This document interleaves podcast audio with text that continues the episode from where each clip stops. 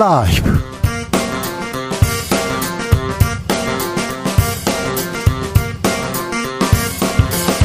2022년 12월 20일 화요일입니다. 안녕하십니까. 주진우입니다.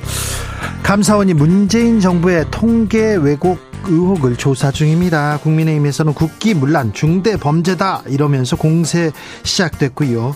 문재인 정부 측 인사들은 막 찔러보는 감사원의 정치 보복 시즌 2다. 맞서고 있습니다. 관련 내용 최재성 전 청와대 정무수석과 이야기 나눠봅니다. 국정과제 점검회의 생방송 전에 리허설 하는 장면을 YTN이 방송했습니다. 그런데 논란이 되자 삭제했습니다. 대통령실 악의적 편집이다 유감 표시했고요. YTN은 관련자 사내 징계를 추진하기로 했다는데요. 어, 중요한 내용이 담긴 것도 아닌데 이게 뭐가 문제일까요? 체가박당에서 들여다봅니다.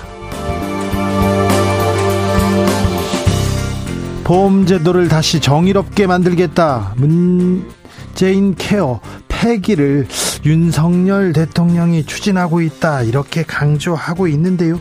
보건의료단체들은 건강보험 더 강화해야 한다. 한국이 OECD 국가 중에 건강보험 보장성 가장 낮다. 이렇게 반발하고 있습니다.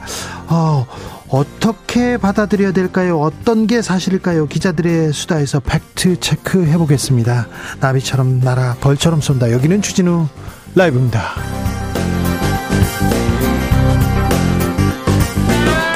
오늘도 자중차에 겸손하고 진정성 있게 여러분과 함께 하겠습니다. 프랑스를 꺾고 36년 만에 월드컵 우승컵을 들어올린 아르헨티나 오늘 대표팀 귀국일에 맞춰서 20일을 임시 공휴일로 선포했습니다. 빨간 날이 하루 늘었습니다. 어 그런데요.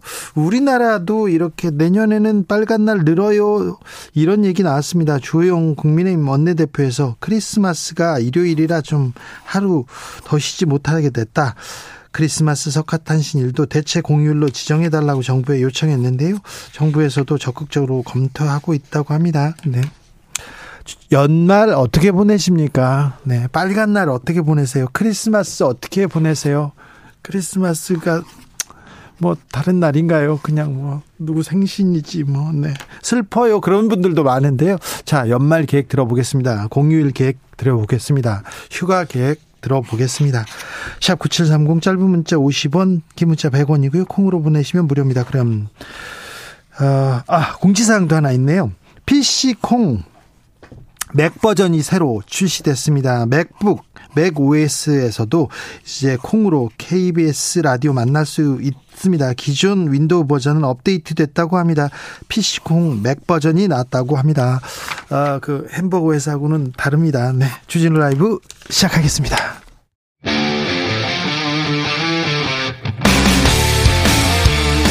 탐사보도 외길 인생 20년. 주 기자가 제일 싫어하는 것은?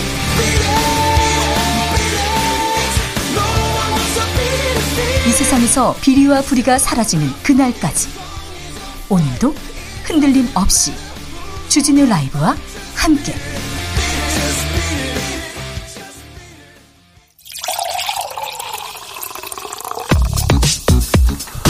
진짜 중요한 뉴스만 쭉 뽑아냈습니다. 주스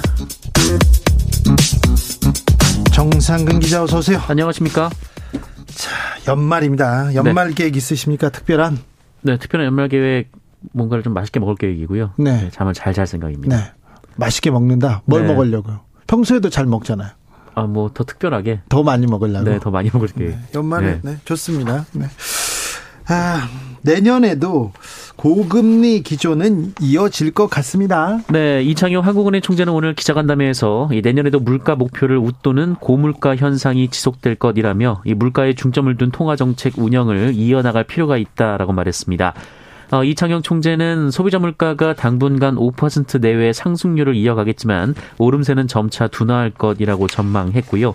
어, 그럼에도 불구하고 금융통합위원회가 이번 금리 인상기 최종 금리 수준을 3.5% 생각하고 있다라고 밝혔지만 어, 시장과의 소통을 위한 것이었지 정책 약속은 아니었다라며 어, 이것은 경제 상황이 바뀌면 언제든지 바뀔 수 있다라고 강조했습니다. 언제든지 금리가 더 올라갈 수 있다 이렇게 읽히네요.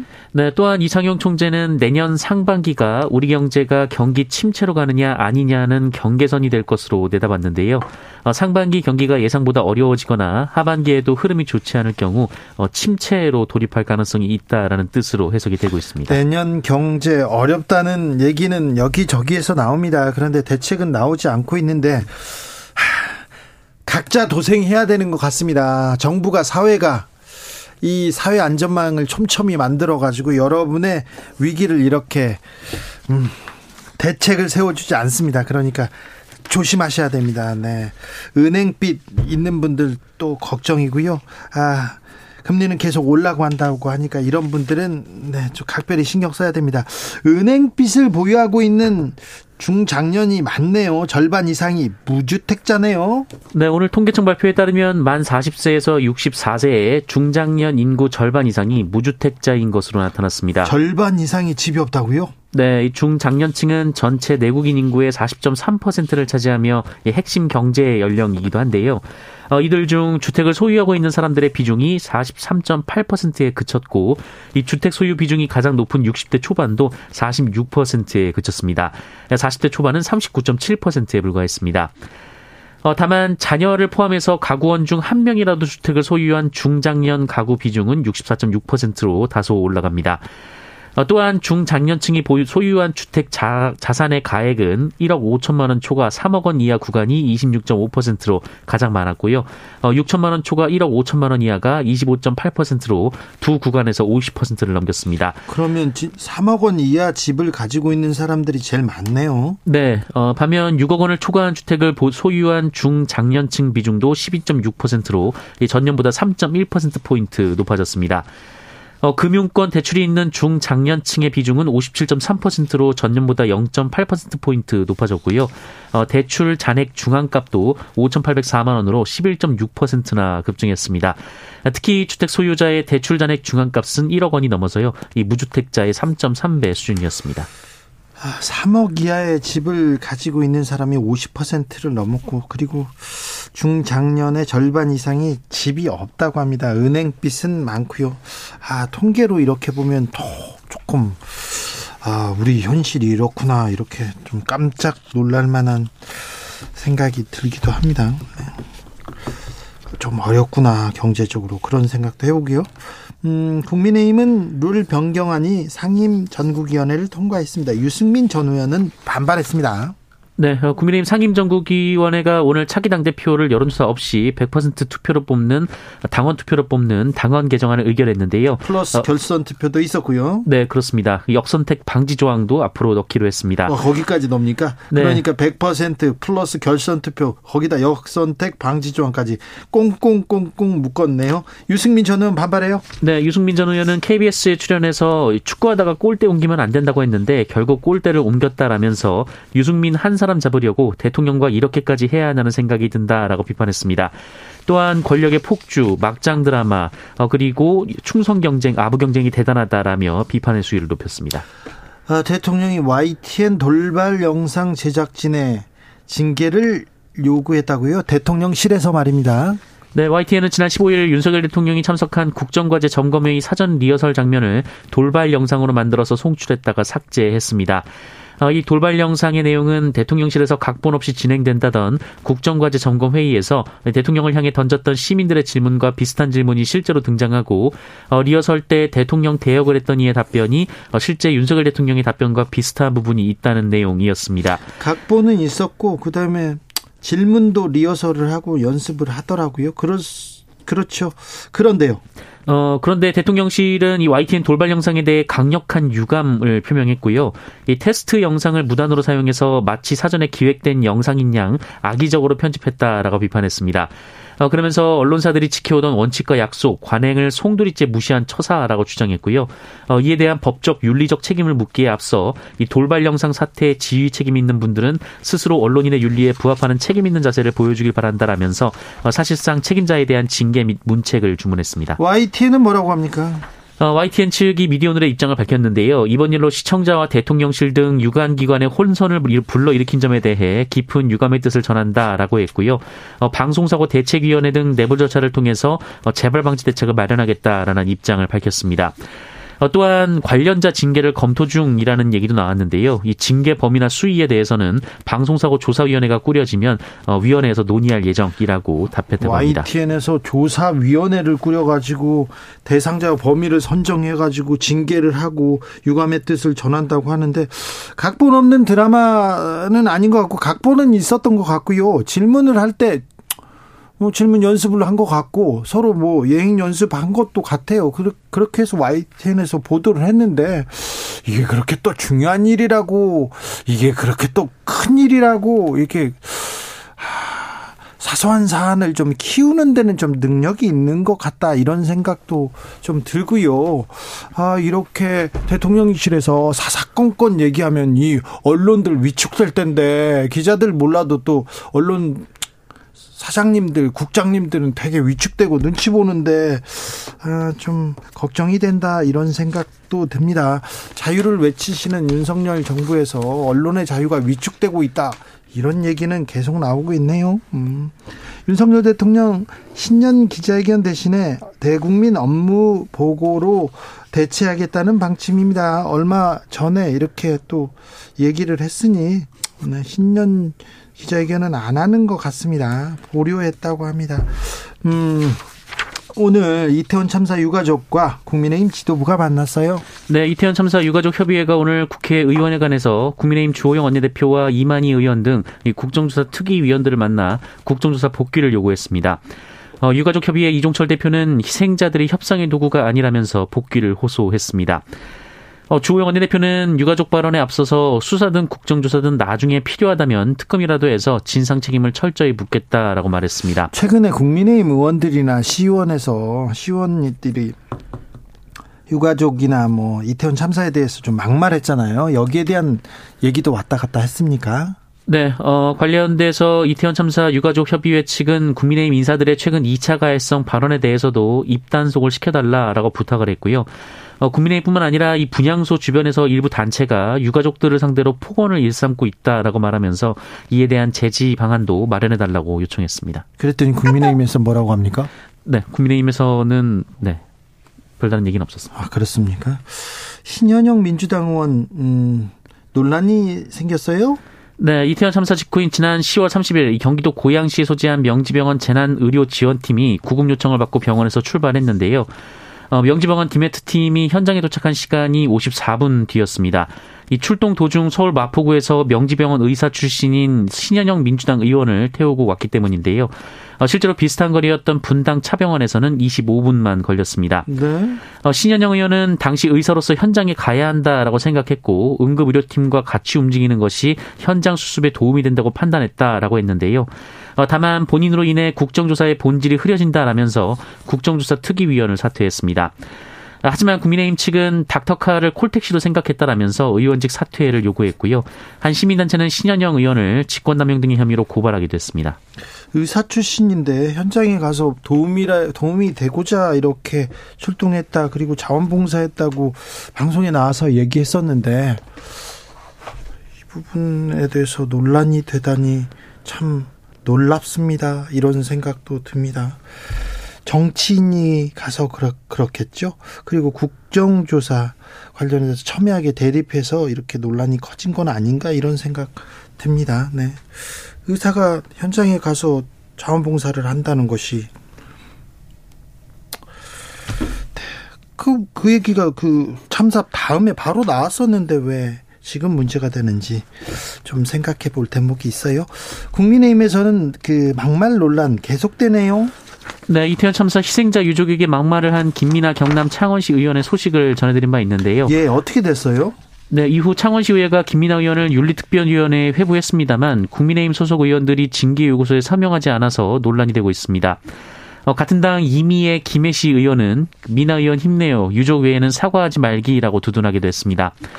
어, 또한 어제 JTBC 보도에 따르면 박희영 용산 구청장이 들어가 있는 메신저 단체 대화방에서 이 국민의힘 당직자가 유족들을 원색적으로 비난하는 글을 올려서 논란이 되고 있고요.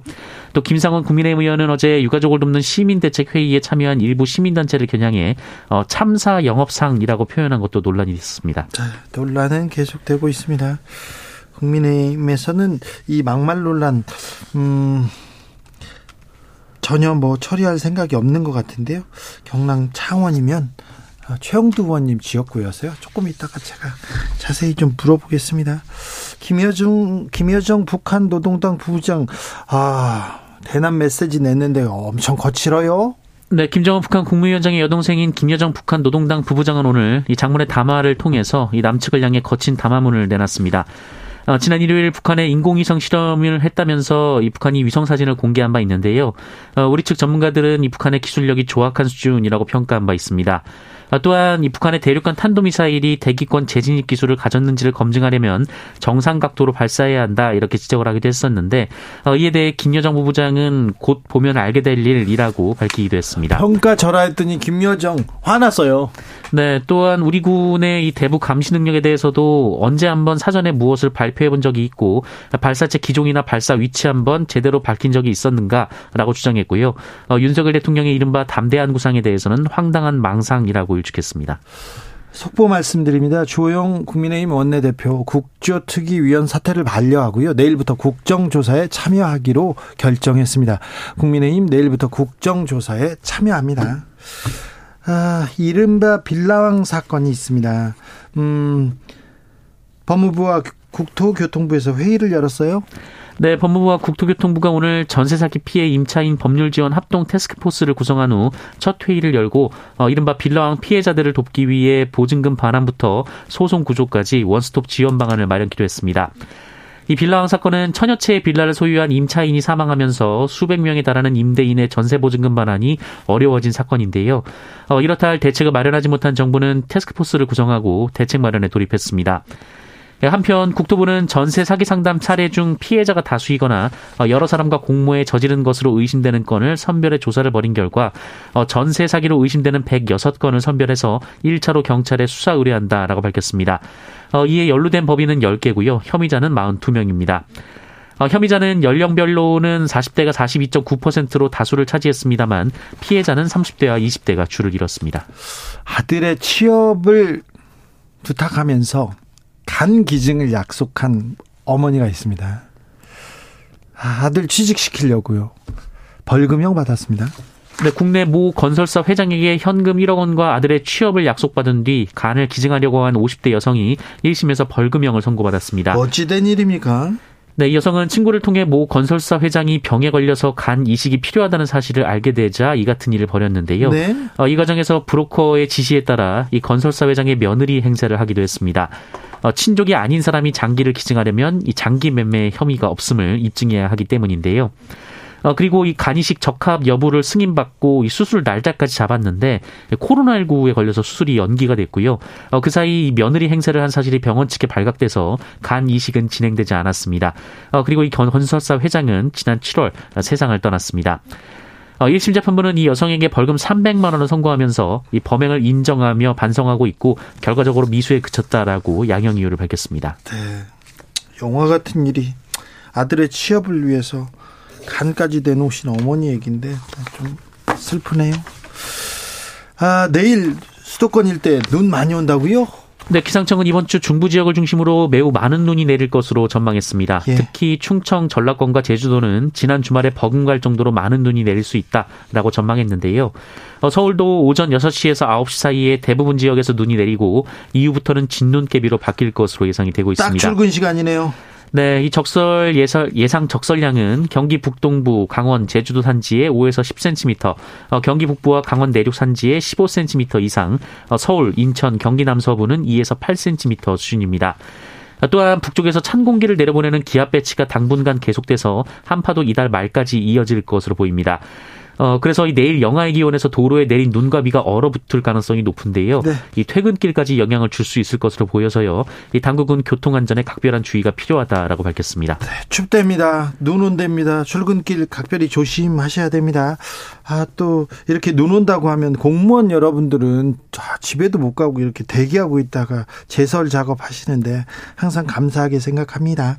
코로나 상황 어떻습니까? 아이고 많습니다. 네, 오늘 발표된 코로나19 신규 확진자 수가 8만 7,559명에 이릅니다. 어제보다 6만 명 넘게 늘었고요. 지난주와 비교하면 700여 명 많습니다. 97일 만에 가장 많은 확진자이기도 하고요. 이 재원 중인 위중증 환자는 519명으로 500명대가 이어지고 있고요. 사망자는 56명이 나왔습니다. 주스 정상근 기자와 함께했습니다. 감사합니다. 고맙습니다. 아, 연말 계획 있으십니까? 휴일 계획 세우셨어요? 물어봤더니요. 5145님께서 드디어 아바타2가 나온다는 소식에 너무 설레고 행복한 마음에 아내에게 아바타2 보러 가자고 했더니 아내가 아바타가 뭐냐고 묻는 거예요. 그래서 아니 나랑 함께 가서 본 거 있잖아 그 영화 했더니 아내 표정이 확 바뀌어가지고 아다, 아바타 같이 본 사람이 누구야? 이렇게 얘기합니다. 며칠째 추궁 당하고 있습니다. 유유.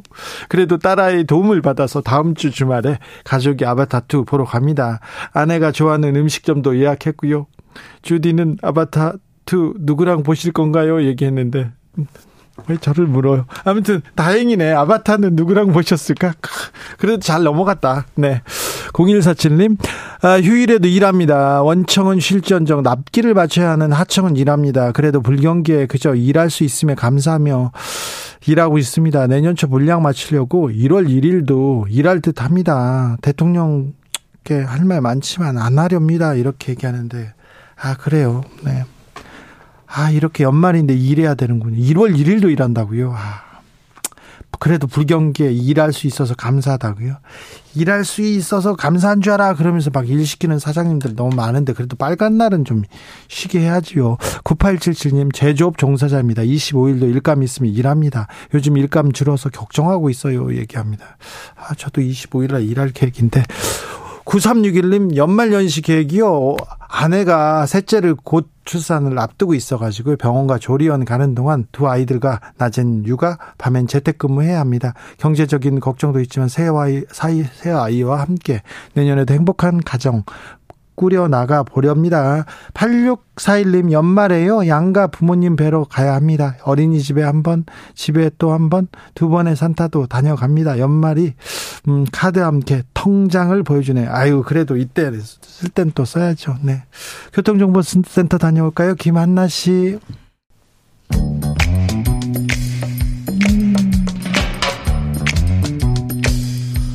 오늘의 정치권 상황 깔끔하게 정리해 드립니다. 여당 야당 크로스 최가 박과 함께 최가 박당 여야 최고의 파트너 주진우 라이브 공식 여야 대변인 모셨습니다. 최형두 국민의힘 의원 어서 오세요. 네 안녕하십니까. 네. 박성준 더불어민주당 의원 어서 오세요. 네, 안녕하세요. 네. 예, 막 뛰어왔습니다. 네. 연말에 바쁘시죠. 예, 바빠요. 지역에도 가셔야 되고 인사도 네. 해야 되고요. 어떻게 보내십니까? 저도 오늘 저 낮에 지역구 행사가 많아서 한네 개 하고 지금 막 오는 길입니다. 아, 그래요? 예, 예. 가서 앉아 있다가 또 마이크 잡고 가서 인사드리고 네. 또 음. 축사하고 또 지역민들 다 악수 다 하고 네. 이렇게 다니고 있습니다. 최영도 의원님은 또 마산 창원이니까. 네네 네. 어제 어제도 또 저희들 김장 나눔 행사에서 다니고 가가지고 학교에, 또 예, 네. 학교에 또 행사에서 가고 뭐 그랬습니다. 서울 이게 국회 이쯤 되면은 이제 원래 예산 국회가 다 해결되어서 네. 어, 지역 인사에 좀 집중할 시간인데 지금 예산안까지 지금 해결이 안 된 상황이 되어서 수시 동원 제재로 오르락 내리락 하고 있습니다. 네. 목소리가 쉬셨네요, 최영도 의원님. 네, 우리 집에 많으신가 봐요. 네. 우리 집에 저 오래된 아파트다 보니까 서울 집이고 마산 집이고 우풍이 셉니다. 그래요? 그래서 오늘 아침에 네. 괜찮은 줄 알았더니. 어, 그러네요. 네. 네. 요새 국민의힘이 우풍이 세죠. 네네. 몸, 챙기셔야 돼요. 최웅도 의원님, 아, 국민의힘이 국조특위 의원 사퇴를 반려하고 내일부터 국정조사에 참여합니다.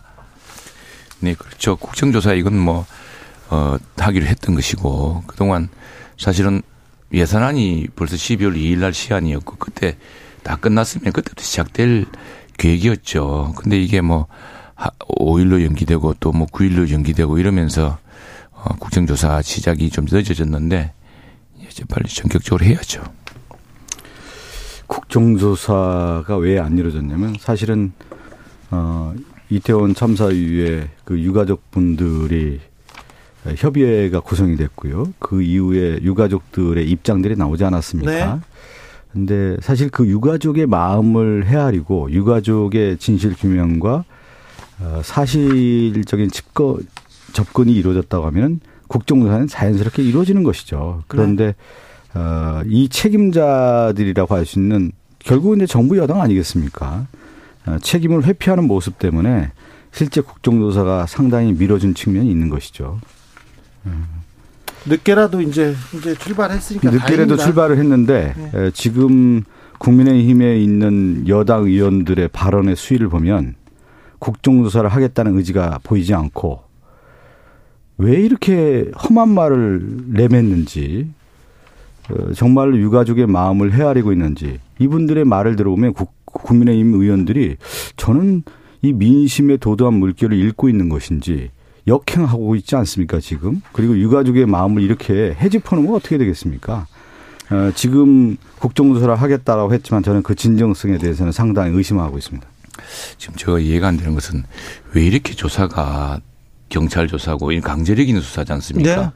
네. 이안 되는 게 정말 이해가 안 됩니다. 무엇이 무엇이 지금 어디서 막혔는지 모르겠는데 이게 진작 진작에 금경 합수를 통해서 진행이 돼서 됩니다. 문제는 이 많은 사안 이런 그 큰 다중 어, 다중 모임이라든가 다중 집회라든가 이런 관리가 이제 경찰이다 보니까 경찰을 하고 소방 소방청 이쪽으로 주로 그리고 지방자치단체 이쪽으로 지금 수사가 뭐 특수본이 뭐 이루어지다가 지금 어디까지 가는지 알 수가 없는데 원래 이런 대형 참사가 나면은 금경합수부가 바로 구성이 되어서 정말 성의 없이 수사를 해야 됩니다.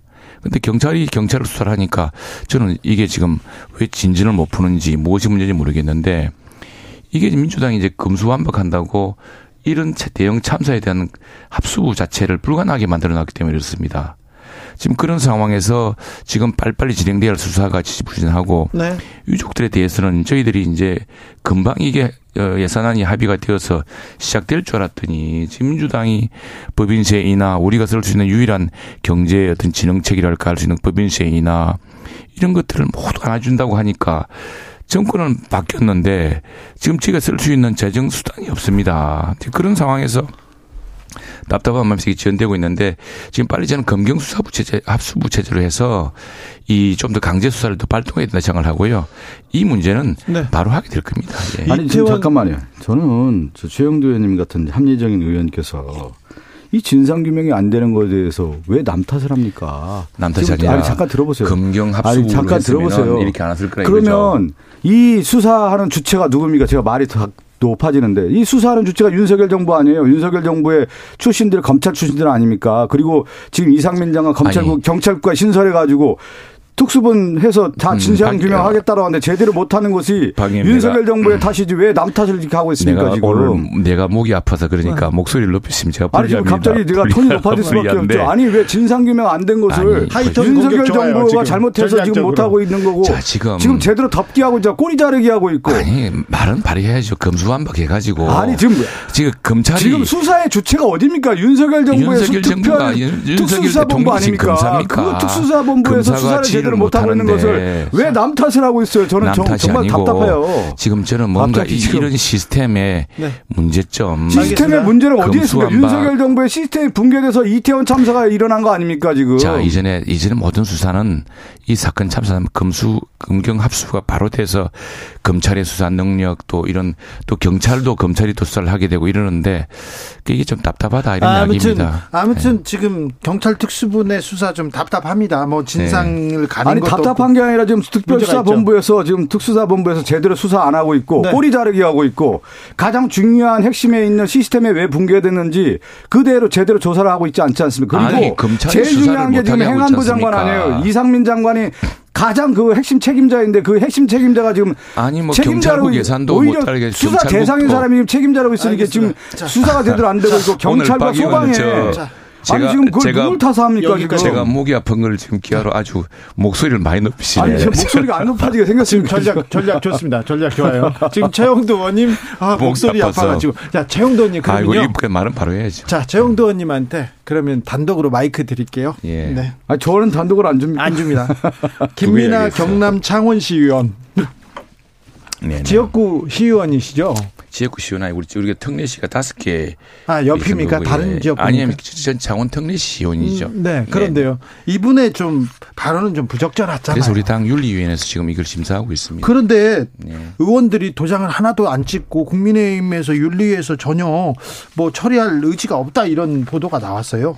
아, 그건 시의회 이야기고요. 아니, 저 잠깐만요. 이야기. 우리 지금 이게 당 중앙윤리위원회에서 다루고 있습니다. 국민의힘은 민주당의 의원 뭐 발언 하나만 가지고 했어도 압수색하고 탈탈 털고 있는데 아니 그 박 의원님 사실관계 맞지 않은 팩트체크를 좀 하시고 가셔야지. 아니 좀 보면 뭐 말- 검찰 수사하면서 말이- 막 발언한 거 하나 가지고 압수색하고?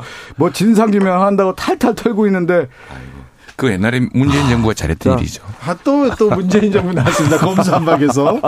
그럼 아니 최영도 제발 좀 아니 창원에 합숙을 합시다. 관리하면 되는 거예요. 그거 징계하고 아 시의원 시민들이 뽑았는데 뭐 어떻게가. 아니 아, 그거 그제 국회의원들이 왜 이렇게 뭐라고 못 합니까? 그 징계 못 합니까? 아니 저 저희 제가 제가 여당. 의원 여당 야당 의원은 다 징계해 가지고 이렇게 막 벌 주려고 지금 그냥 자, 칼끝을 세우고 있는데 저, 예, 중점 최영도. 자, 네. 알겠습니다. 마이크 드리겠습니다. 오늘 아니 조금 그 더 절제하겠습니다. 목, 목을 지금 쓸수 없다는 걸 알고서 네.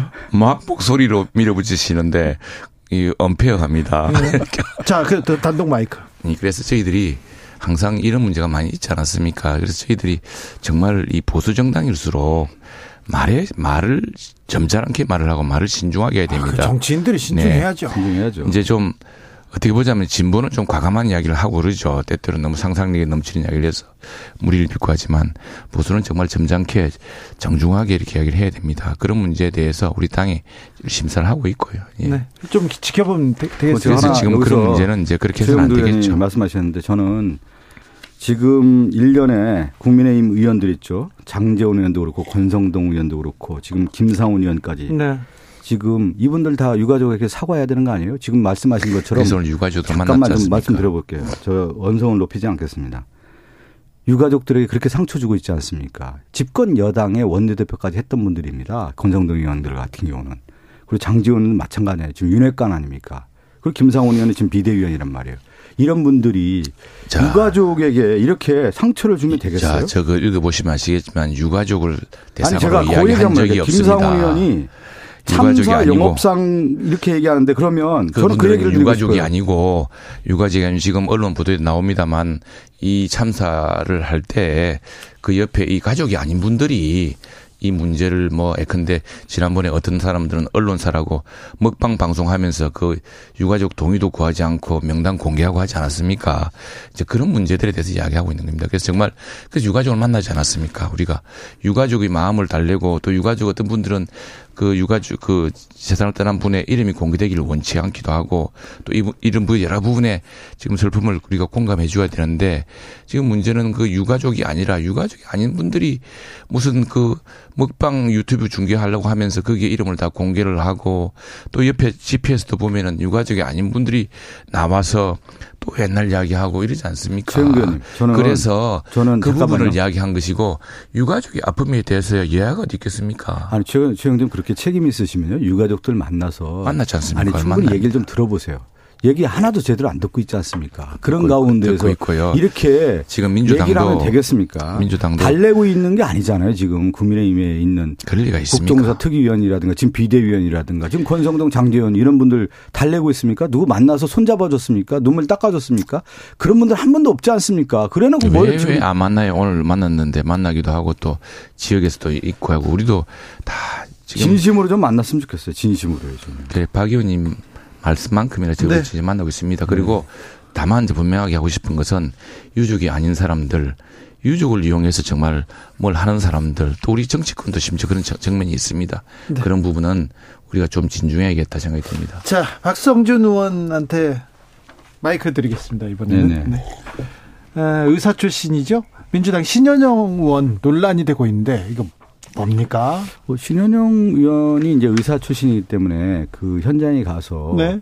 실제 의료의 투입 인원으로서 일을 하겠다라고 하는 것을 하지 않았습니까? 네, 자원봉사 갔지요. 근데 지금 이제 국민의힘에서 어, 그것을 가지고 어, 몇 가지 좀 팩트 체크할 필요가 있을 것 같아요. 신현영 의원이 주장하고 네. 좀 국민의힘에서 제기하는 문제하고 좀 다르기 때문에 그것은 제가 볼 때 의사로서 그 현장에 가서 국민의 생명과 재산을 보호하기 위해서 어, 직접 가서 의료 활동을 했다라는 것에 대해서는 상당히 높이 평가할 문제 아니겠습니까? 그래서 예. 그 많은 칭찬을 받았고요. 참사 네. 다음에 저희도 모셔가지고 신현영 의원 얘기를 들었어요. 예, 본인이 예. 의사였고 응급 상황이기 때문에 달려가서 자기가 자원봉사를 했다. 도울 게 없어서 뒤에서 도왔다. 이런 그 어, 최전방은 아니지만 후방에서 네네. 다 도왔다. 이렇게 얘기를 했는데 뭐가 문제입니까?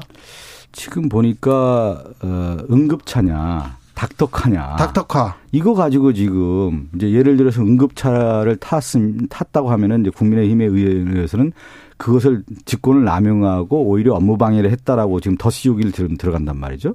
근데 신현영 의원은 그렇지가 않은데 지금 국민의힘 전체적으로 보면은 뭔가 하나 꼬투리 잡아가지고 고소 고발해요. 지금 고소까지 했어요. 지금 보면요. 네. 아니 이렇게 현장에 가서 의사로서 자원봉사하고 실제 일을 한 사람에게 칭찬을 할 만정 지금 보면은 국민의힘에서 뭔가 하나 잡아가지고 덧씌우기하고 고소고발로 이어지는 것이 과연 이게 합당한 건지 모르겠어요. 저는 국민의힘의 이런 태도들 보면 결국은 전체적인 흐름은 뭐냐면 고발 고발하고 사주하고 또 수사하고 우리- 이, 이 전체적인 그런 모습 아닙니까? 왜 박- 이렇게까지 정치를 혼란스럽게 하고 있습니까? 박 의원님 제가 말을 많이 못하는 걸 알고서 또, 또 브레임을 닦으시는데 늘 그런지 그렇게 말씀하시는데 그럴 리가 있습니까? 저도 진행은 참, 어, 의사 출신 의원으로서 우리 네. 국회 귀한 자산을 생각하고 있습니다. 네. 근데 이게, 이게 왜 근데 불거졌죠, 이 문제가? 모르겠어요. 왜왜 지금이죠? 국민의힘에서 문제 제기를 했죠 지금. 그, 그렇지, 그럴 리가 예. 있습니까? 그럴 리가 있어. 왜 우리가 공연에, 우리가 무슨 정부로 그렇게 하겠습니까? 근데 이제 이게 아마 죽맥락 그런 거 아니겠습니까? 지금 빨리 의사 한 사람이라도 가서 그 도착 시점이 굉장히 중요하지 않습니까? 네. 그런데 이제 자원봉사를 하려는 선량한 지지는 좋은데 그 응급 출동해야 될 저 차량을 그 구호 저, 저 응급 네. 처치 차량을 가다. 우회시켰다. 네. 이제 이게 이제 어 쟁점인데 그게 이제 사실은 그뭐 당사자도 해명하면 되고 네. 나오겠죠 이야기가. 119를 119 차량을 그 사고 현장으로 보내는 거는 저 보내야죠. 빨리 네. 보내야죠. 그런데 거기에 의사가 타고 가서 같이 간다면 그건 또 아니 의사도 가야죠. 저기 동선상 네. 그게 출동했으면 한 20분 전에 도착할 수 있었는데 이게 이제 시를 가려고 싣고 가려고 저는 모르겠습니다. 정확하게 모르겠는데. 네, 우회했습니다. 우회했습니다. 예. 근데 그게, 잘, 그- 잘못됐나요? 그게 그게 응급 아니 10분 20분 이 출동이 중요한 시점 아니었습니까? 이제 그럴 경우에 그 정말 봉사를 저는- 해달라고 했다면은 그 다른 경우도 하면 그건 근데 이제 의사협회라든가 응급 차량 쪽에서 그, 그 의사 외에 다른 의사가 없었기 때문에 의사를 직구하기 위해서 불가피했다라고 나오면 네. 다른 문제지만 이건 과연 그 의사에 그러면은 아니, 우리 그분만 타고 계셨는지 다른 문제고 의원님, 자 그거는 의사 신분으로서 이렇게 자원봉사를 가는 거에 대해서 칭찬이 되는 거고요. 지금 그 이태원 참사 청비 인력도 제대로 안 하고 그 다음에 그 구청장 피해 다니고 진실 네. 은폐하고 이런 거에 대해서는 박 제대로 국민의힘 내부에서 목소리 하나도 안 나오면서 말이에요. 아니, 이게 박왜이 정도까지 이렇게 이런 누군가 차량이나 이 문제를 통해서 응급 차량이나 이런 이태원 문제는 참사 문제를 또 다른 쪽으로 우회하고 다른 그렇죠. 쪽으로 돌리기 위한 하나의 전술과 전략인 것이죠. 이 부분은 좀 지켜보죠. 지켜봐야 사- 됩니다. 네, 상황 지켜봐야 지켜보죠. 되고 왜냐 응급 차량은 그 10분 20분 사이에 그- 사람의 생명이 그렇죠. 경각을 다두지 않습니까? 10분, 그런 거죠. 10분이 중요하죠. 10분이 10분 중요한데 10초가 중요한 시점인데 의- 의사가 없었어요. 의사가 갔는데 이건 좀 지켜보죠. 지켜보시죠. 왜 국정조사 특위위원 자리를 민주당에서 바로 내려놓게 했는지 이 부분도 조금 이해가 안 됩니다. 저는 자 그런데요 한덕수 총리가 어제 에, 예정 없이 합동 분향소를 찾았습니다. 유족들의 항의로 발길을 돌렸는데 어, 30초 정도 이렇게 계시다 가셨다고 하는데 어떻게 보셨습니까, 최영도 의원님? 예, 저희 정부 사람들이나 또 우리 당도 가고 싶겠죠. 근데 이게 지금 유족이 아니라 유족 주변에 있는 사람들이나 이런 사람들이 벌써 이게 편을 지어가지고 총리의 조문을 못하게 한다는 건 이건 좀 맞지 않은 것 같습니다. 이 슬픔을 같이 나누지 않을 사람이 누가 있겠습니까?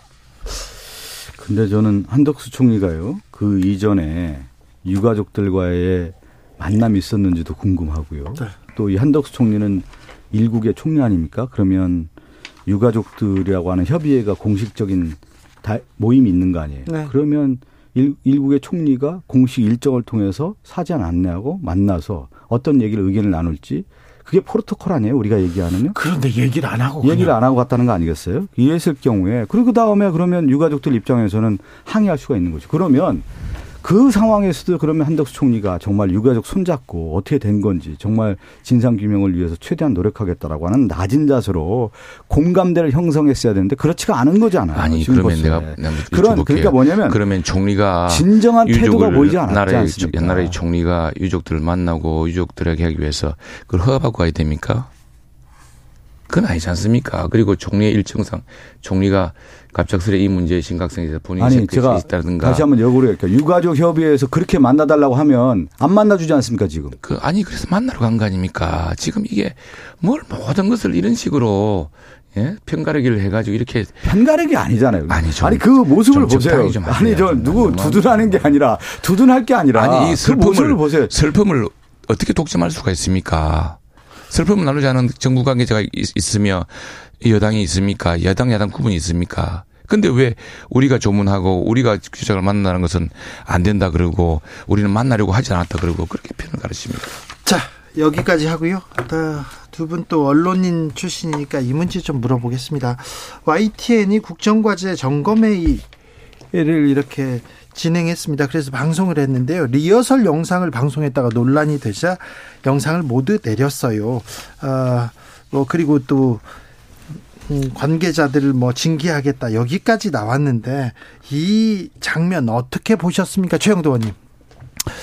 그, 그, 저희 YTN 그 출입 기자가 청와대에서 이 문제에 대해서 해명을 하고 사과를 한 게 있다 그러더라고요. 이게 이제 리허설을 한 것을 아마 어디선가 이제 찍었는데 네. 이게 보도 기자하고 상의도 없이 이제 그 돌발 영상 네, 돌발 영상 팀이 또 따로 있으니까 네. 이게 와 있으니까 그 해명해 보면 그렇다 그래요. 상의도 없이 이 그냥 그거 하고 실제로 일어난 거다 해가지고 뭐지 모든 것이 무슨 각본을 짜고 또 각본과 다르게 진행되고 뭐 이랬던 것을 그게 재미로 할 수 있는 이야기는 아니거든요. 그게 그렇죠. 그 실제로 우리 저박 의원님은 프로토콜 이야기했습니다만 국민의 시간 3 시간을 붙잡고 지금 이야기를 하기 위해서 어떻게 빈틈이 없는지를 사진 점검해 본 거 아닙니까?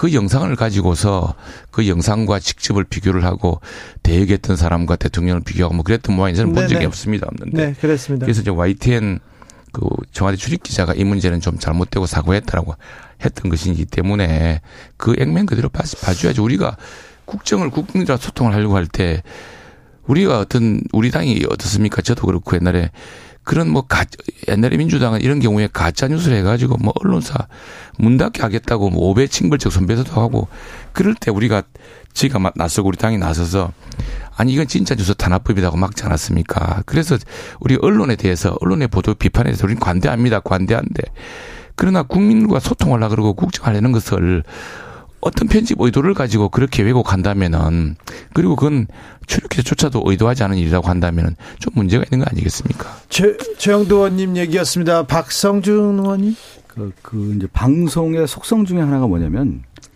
방송 기본적으로 연출이 있는 거거든요. 연출가가 있고 또 하나가 뭐냐면 무대가 있지 않습니까? 그리고 각본이 기본적으로 있어요. 그러니까 대통령실에서 어, 각본 없이 했다. 예를 들어 자유롭게 했다. 이렇게 이제 접근을 하면 안 되는 것이죠. 기본적으로는 각본이 있게 돼 있어요. 그런데 얼만큼 거기에 출연한 사람들이 자유롭게 얘기할 수 있느냐. 그러니까 처음부터 끝까지 자체 제작을 했느냐. 아니면 그 안에서의 자유로움이 있느냐. 기본적인 연출은 있는데 그것이 매우 중요하죠. 그런데 아마 윤석열 대통령과 그 대통령실에서는 각본 없이 한 거 아니냐. 자유롭게 했다. 의견을 받아들였다. 이런 쪽에서의 어떤 보도가 됐던 것 같아요. 그런데 실제 보니까 너무나 짜여져 있다라는 거예요. 이 그것이 그대로 드러난 거 아니에요. 그리고 방송할 때 항상 뭐냐면 영화도 그렇고요. 메이킹 필름을 만들어요. 그 프로그램에 있는 연출가들 뿐만 아니라 그 뒤에서 그게 어떻게 연출이 됐는지를 만들어가는 것이 기본적인 거예요. 그래서 뒷얘기가 나오는 것이 항상 방송이나 모든 영화나 드라마나 다 있는 겁니다. 그러면 국정과제 점검회의에 뒷얘기를 할 수 있는 것이 언론의 또 하나의 보도의 양식인 것이죠. 이거 그대로 받아들인 거면 됩니다. 그렇게 자신감이 있다고 하면은 아, 이 부분에 대해서는 내가 충분히 이렇게 실질적으로는 어, 우리가 이렇게 했지만 더 좀 더 자유롭게 했다. 그렇게 또 얘기하면 되는 건데 지금 봤을 때는 네. 자유롭지 않았다라는 것이 연출이 상당한 거의 대부분의 연출이 있었던 거 아니냐 이렇게 보여지는 것이죠. YTN 돌발 영상을 보면요. 그 전에 뭐 질문 리허설을 합니다. 질문도 네. 하고 또 응답도 이렇게 대답도 하고 이게 다 리허설이 있는데 근데 그럴 수도 있고 그런 영상을 만들 수도 있는데 아무튼 대통령실에서는 팔짝 튀었습니다. 그런데 YTN에서 잘못됐다고 하고 내부 징계까지 하는 걸 보면 그거는 잘못된 거죠. YTN이. YTN이 뭐냐면 YTN이 잘못된 거죠.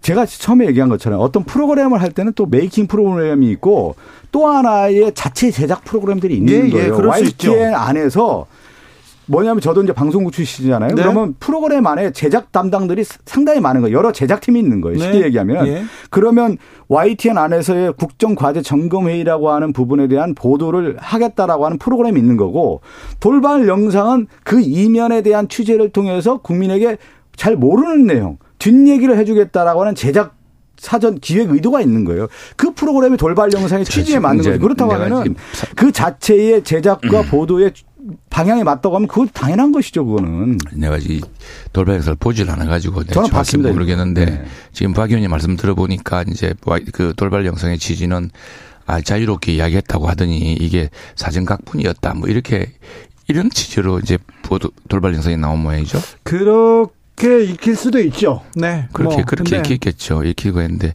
자, 그 우리 박 의원도 하셨지만 미국 대통령도 그렇고 국민들과의 세 시간의 약속을 할 때는 준비 없이 하지는 않습니다. 하지는 않는데 그러나 그저 기자들과의 그것도 그렇고 예, 근데 우리 이전에 민주당 정부에서 좋아했던 West Wing이라는 미국 유명한 정치 드라마를 보면은 심지어 백악관 기자회견을 앞두고 대통령이 직접 그 배학교 와서 직접 본인이 그걸 연습을 해요. 네.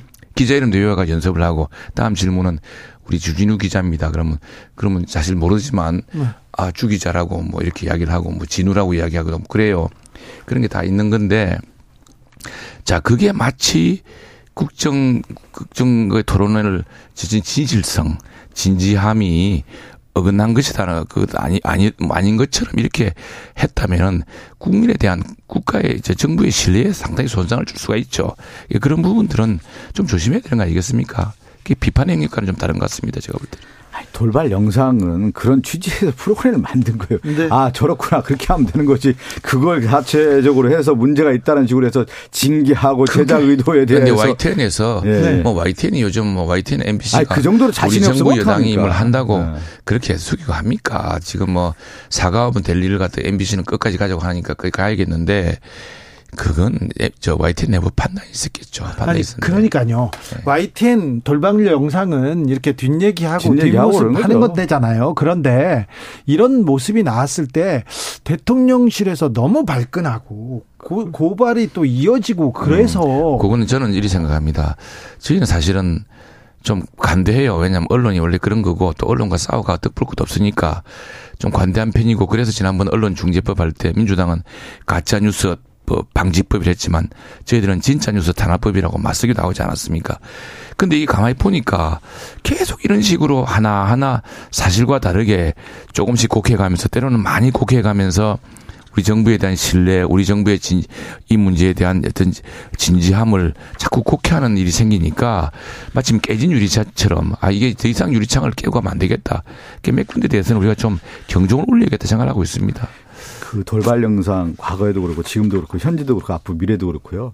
그 영상 보면 아픈 사람 많은 거예요. 그 아프면서 또 크는 겁니다. 정치인도 그렇고 거기에 나온 사람들 그렇게 하면서 아 그럼 오히려 돌발 영상 팀 바, 그 대통령실에서 아 이런 취지였다 자신감 있게 또 다시 한번 브리핑 해주고 그러면서 또 승화하고 그렇게 가는 것이 언론인 것이지 어, 뭔가 하나 잘못했다고 팔을 비틀어요 지금 보니까요. 뭔 팔을 아, 아니 언론이라고 하는 것은 약간 비틀림의 뉴스가 있는 거예요 기본적으로. 네. 그러면 약간 비틀어 주는 것도 필요한 거예요. 근데 그걸 가지고 아 내가 비틀어졌으니까 너의 너의 팔을 또 비틀어야 되겠다 이렇게 나와서는 완전한 언론의 환경이 뭐 조성되지 않는다. 또 YTN에 출연하러 가야 됩니다만 이제 목소리가 안 좋아서 안 되겠다 했더니 출연자를 바꿀 수 없다 그래서 지금 가야 되는데. 네.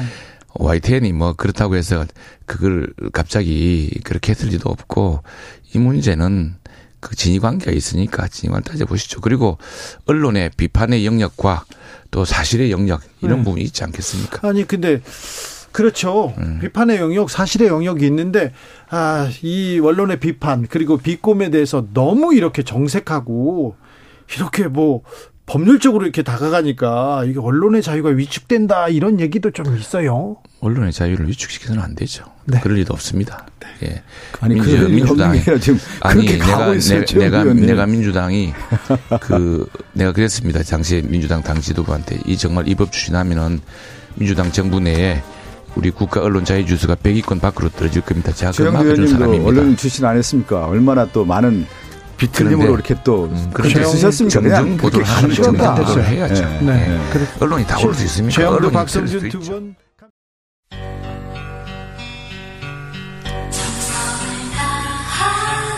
정성을 다하는 국민의 방송 KBS 주진우 라이브 그냥 그렇다고요.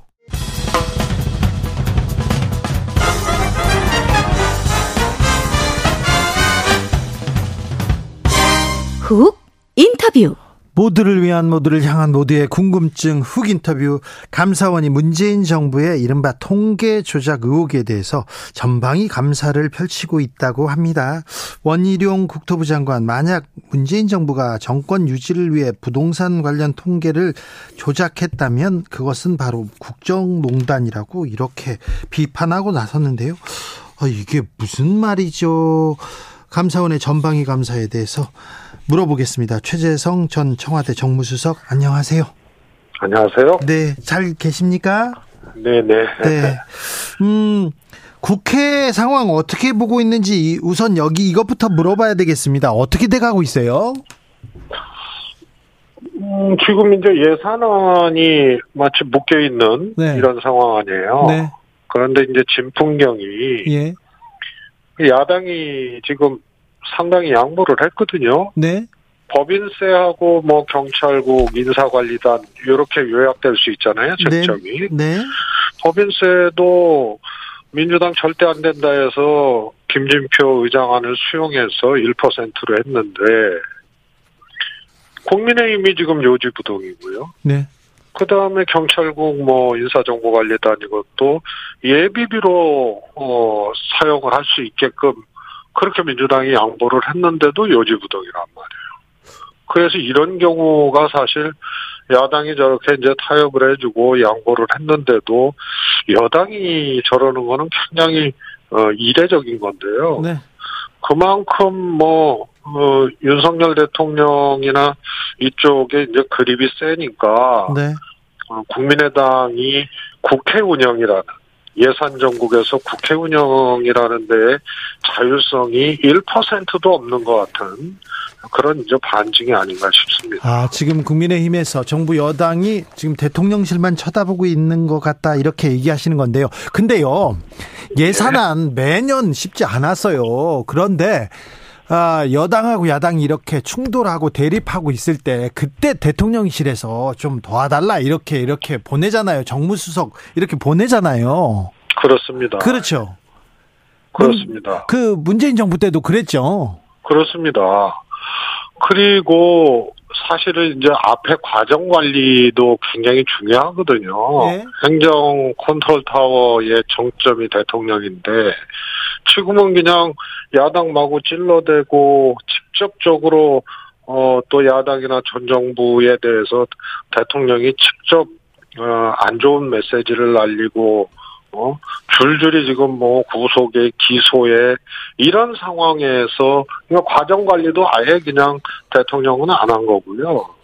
야당에게 어떤 협조 부탁이나 뭐 이런 것도 어 사실은 대통령이 전혀 안 하고 있는 거죠. 대통령, 네, 정부하고 여당하고 야당하고 대치할 때 네. 예, 정, 정무수석 시절, 시절에요. 청와대에서. 네네. 그래서 대통령이 아 좀 야당 좀 다독여 달라 여기 설득해 달라 해가지고 지금 수석님 보내고 막 그랬던 적도 있어요. 그렇습니다. 자, 자주 그랬습니까? 예, 예. 그거는 뭐 예산 정국이나 이런 데서는 이제 당연한 건데요. 당연합니까? 어. 네네. 그리고 특히 이제 당하고 네.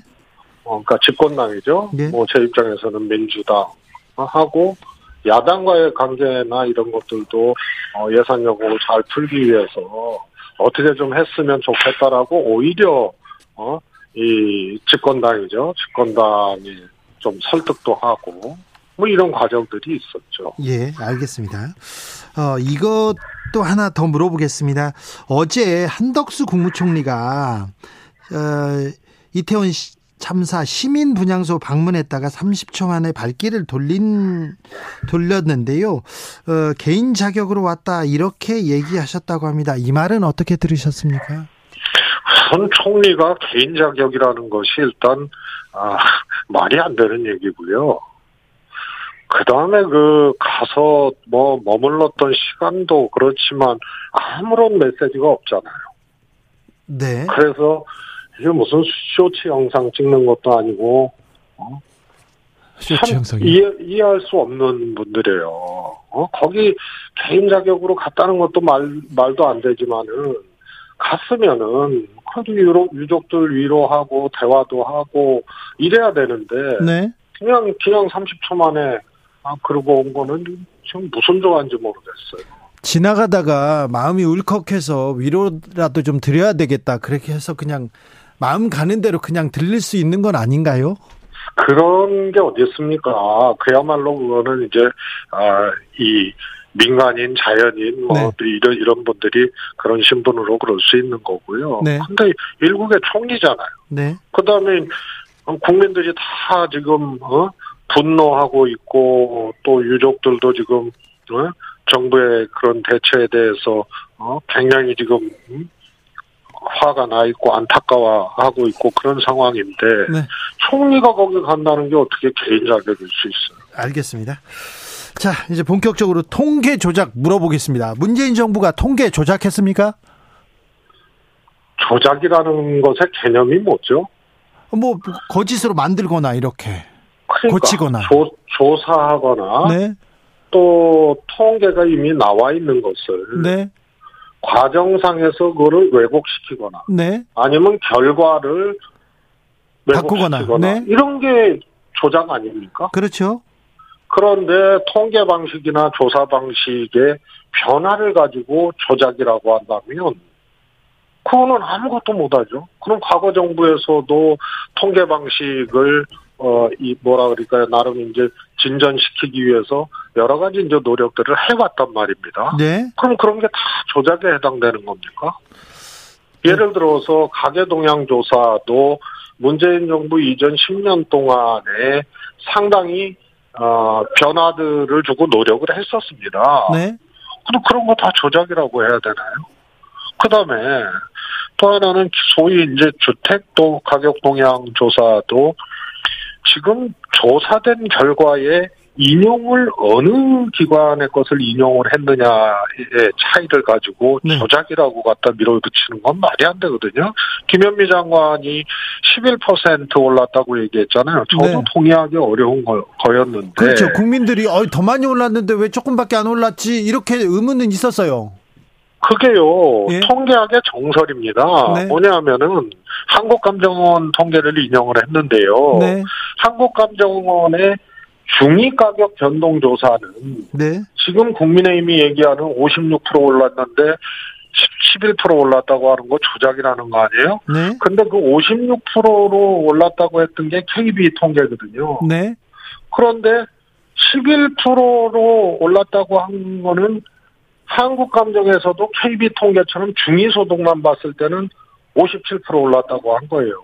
예. 그, 그래서 중위소득, 아니, 중위 가격을 봤을 때는 50% 이상 올랐던 거고, 네. 김현미 장관이 인용한 통계는 매매 가격 지수 동향이라는 거라서 거기에는 여러 유형의 주택도 들어가고 한 시점을 끄집어서 하는 게 아니고 일련의 과정들을 가지고 하는 거거든요. 네. 그래서 그거는 조사기관과 어, 중위 가격 상승이냐, 전체 매매 가격 지수 동향이냐, 이, 이, 이 차이거든요. 네. 그래서 그것은 심리적으로 많이 올랐는데 왜 저것 빼기는 안 되냐 이렇게 문제 제기는 하고 평가는 할 수 있어도 조사 통계로 나온 중위 소 중위 가격하고 다른 어 매매 가격 지수 동향을 가지고 조작했다고 얘기하는 거는 정말 그거는 말이 안 되는 얘기죠. 기관에 따라서 조사 방법에 따라서 시기에 따라서 조금 달라질 수도 있잖아요. 수치라는 것은 그런데 근데 이걸 가지고 이걸 가지고 음, 문제 삼 감사원이 그러면 이걸 가지고 지금 문제 삼겠다고 지금 대대적인 조사를 하고 있습니까?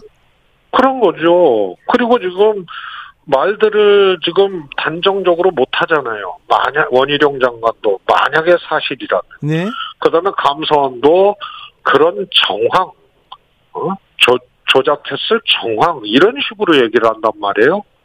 네. 그래서 조작의 개념을 분명히 어, 기준을 가지고 제시를 해야 될 거예요. 통계를 조작했다는 거는 과정을 설계하고 이러면서 넣어야 될 항목이라든가 조사 방식을 원래 있는 조사 방식을 왜곡하고 비틀었거나 나온 결과를 가, 가 결과를 왜곡하고 비틀었거나 이런 네. 거거든요. 그렇죠. 또 조사 기법이라든가 통계 기법 방식의 변화를 갖고 얘기하면요. 그동안 통계 방식의 진화를 위해서 나름 노력해온 과거 정부들 다 문제 삼아야 되는 거예요. 자, 그렇 그런데 지금 정황이나 뭐 의혹이 지금 드러난 것이 아니라 지금 수사 지금 초기인데 벌써 이렇게 통계 조작 얘기가 나오고 있는데 여기에 또 감사원이 전방위 감사에 나섰고요. 왜 그럴까요? 네. 아니 그래서요. 이게 이게 익숙한 패턴 아니에요? 이 정부 들어서서 패턴이요? 윤석열 정부 들어서서 그러면 문제 제기를 하고 뭐 감사원이 나서고 네. 그다음에 검찰로 가고 이러는 거 아니에요? 네. 그다음에 조작몰이에요. 월북도 월북몰이를 했다 그러고 어 그래서 각 각국종 정보나 이런 거를 삭제하고 어 조작했다는 거 아니에요? 네. 근데 공소장 보니까 빠져 있고 예. 이것도 통계 조작을 했다고 소위 말해서 개념에도 맞지 않는 문제 제기를 하면서 정치적 공세를 하고 몰이를 하고 그리고 어 이게 이제 또 수사로 가고 이런 익숙한 패턴이죠. 알겠습니다. 어, 저 조작 몰이를 하고 있습니까? 익숙한 패턴입니까?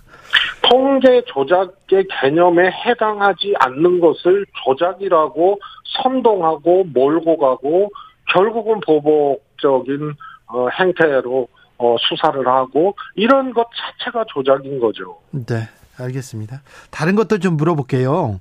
아, 국민과의 대화 비슷한 형식으로 윤 대통령이 음, 이렇게 어, 정책을 설명하는 자리를 가졌습니다. 그 이후에 YTN 돌발 영상으로 이렇게 보도가 됐다가 사라지고 이 문제를 가지고 대통령실에서 지금 어, 좀 직접 비판하고 나섰는데 이 상황은 어떻게 보고 계시는지요? 두 가지거든요. 네. 대통령실은 무슨 꼬투리 하나 잡아가지고 그냥 본질까지 다 뒤덮어버리려고 어, 이것도 몰이를 하고 있는데요. YTN 몰이를 하고 있는 거죠. 네. 우선은요, 첫 번째가 과연 그 영상은 쓸수 없었, 없었느냐, 이 문제거든요. 네. 저는 쓸 수 있었다고 봐요. 예를 들어서 2019년도 문재인 정부 때 그때 국민과의 대화에 했고요. 그때 예. 주관사가 MBC였거든요. 예. 그런데 이건 MBC의 고정 프로그램이고 무슨 스포츠 중계권 이런 거에 해당되는 게 아니잖아요. 예. 그래서 다른 방송사 자체 결정으로 다 따서 썼다고요. 예. 그러면 이번에 이거는 이 소위 말해서 그 KBS 영상에 대해서 YTN이 쓸 수 없었다 그러면 그럼 규정은 어디다 들이대야 되는데 그런 규정이 저는 없다고 보거든요. 네. 그런데 이거 왜 썼냐? 그 YTN도 뭐 무슨 이유인지 또 사과를 했어요. 그 써서는 안 되는데 써, 써서. 그뭐 부분이 좀 미안하다고 이해가 안 됩니다. 했는데요. 네. 뭐 민영화 한다 그러고 뭐 한다 그러고 그러니까 압박을 느껴서 그런지 찰석에 YTN이 사과를 했는데 그건 살펴봐야 될 측면들이 충분히 있는 거고요. 과거에는 그렇게 안 했거든요. 그냥 썼단 말이에요. 네. 그 다음에 이번에 쓰지 말라고 공지한 것도 아니거든요. 대통령과, 대통령의 국정과제 점검회의 하는 게 KBS 겁니까? 아니거든요. 네. YTN 것도 아니죠. 네. 있고요. 그렇, 그렇습니다. 그래서 주관사인 데서 어, 올리면은 각, 각, 각 언론사 그, 어, 이 자체 결정으로 그걸 받아서 쓰든 말든 그렇게 했단 말이죠. 그렇죠. 지금까지 그래서. 이거는 이거는 사과한 YTN도 이건 좀 살펴보지 않고 한 거 아니냐 예. 이런 생각이 들고요. 또 하나는 거기 그렇게 나오잖아요. 리허설도 없이 진행했고 한동훈 장관은 뭐 어, 이렇게 질문 받으니까 떨린다 그러고 근데 그 리허설 다 한 거 아니에요? 예. 19년도 문재인 정부 때는요. 네. MBC에서 주관했는데 질문자 선정도 MBC에서 다 했어요. 예. 그래서 300명을 초청을 해서 거기서 MBC에서 지명을 해가지고 그랬죠. 이 정말로 아무것도 모르는 상태에서 문재인 대통령이 질의응답을 했단 말이에요. 네. 그 그렇게 했으면은 아무 각본 없이 했다 이렇게 얘기를 하는 거고 또 각본 이시 하면은 또 어떻습니까? 네. 근데 각본 있고 리허설 했음에도 불구하고 본인들이 이것을 리허설도 없이 하고 그야말로 뭐 이 당황스럽다는 표현도 떨린다는 표현도 하고 마치 각본 없이 한 것처럼 그렇게 거짓을 한 거 아니에요. 그거는 엄연한 어, 본질적 측면으로 봤을 때 국민들을 속인 거죠. 예. 알겠습니다. 이 두 가지 측면을 다 봐야 되는데요. 하여튼 그럼에도 불구하고 국민들을 속였고 어? 각본 없이 리허설 없이 했다 그래놓고 리허설 한 거 아니에요? 그래놓고 지금 뭐 기준도 어, 분명치 않은 거를 갖고 지금 어, YTN을 공세를 하고 있는 거죠. 알겠습니다. 문재인 정부 시절에는 아, 이 영상은 쓰지 마세요. 이런 그런 일은 없었습니까? 아니 그거는 주관사 소위 말해서 이제 우리가 어디 취재 가면 풀단 같은 거죠. 네. 그래서 대통령이 국, 국민과의 대화하고 국정과제 점검회의 하는데 그게 특정 언론사의 고유 영상입니까? 그래서 그거 대행하는, 대행하는 방송사에서 그걸 올리면은 다른 방송사나 언론에서 알아서 그거는 결정해서 썼단 말이죠. 예, 예. 근데 이거 안 된다고 하는 규정이 어디 있는지 모르겠어요. 저. 네. 음, 영상 무단 사용했다. 이렇게 해서 방송국에서는 조금 방송사 간에서는 조금 좀 잡음이 있어요. 중계풀인 코리아 풀 협의를 위반했다 해서 풀단 내 징계는 불가피하다 이런 얘기도 있는데 그건 기자들 사이에 있는 일이고 이걸 또 내보내지 않은 않는다. 꼭 않아야 되는지 저도 거- 그 부분에 대해서는 동의할 수 없어요. 그뭐 기자나 PD들 취재한 내용이잖아요. 아니 그렇습니다. 그리고 이 사실 이게 푸- 풀단 같은 경우에는 그런 성격이거든요. 네. 이게 대통령의 행사를 어? 중계한다는 의미는. 네. 그 다음에 또 하나 뭐 사족 같은 얘기지만 그 이 공중파에서 말이에요. 한 시간 예정이면 한 시간을 해야지 90분 예정인데 한 시간을 연장하는 게 지난번에도 그랬고 네. 그래서 이거는 대통령실에서 사실 언론과의 방송사와의 약속도 지키지를 못했던 거죠. 알겠습니다. 네. 많이 하면 좋아, 조, 열심히 한다. 많이 하면 좋아한다. 이렇게 생각하는 사람도 있어서 그렇게 길어졌나요? 아, 생방송을 이렇게, 대통령 행사를 이렇게, 이렇게 길어진다. 이거는 좀, 좀 드문 경우입니다. 그건 아무도 지적을 안 하고 있어요. 네. 생방송을 어, 누구 맘대로 그렇게 어? 막 90분짜리를 막 150분을 만들고 그리고 언론사나 방송사도 아무런 문제 제기를 안 하고 그대로 또 따라해요. 이 세상이 그냥 워낙 이, 이 정권이 그냥 어? 세고 막 이러니까 다들 어, 겁먹고 그래서 그런지 몰라도 알겠어요. 예, 뭐 상식에 어긋나는 것도 아무렇지도 않게 어 문제 제기도 안 하고 이렇게 받아들이고 알겠습니다. 연말에는요, 또 특사가 있을 예정인데요.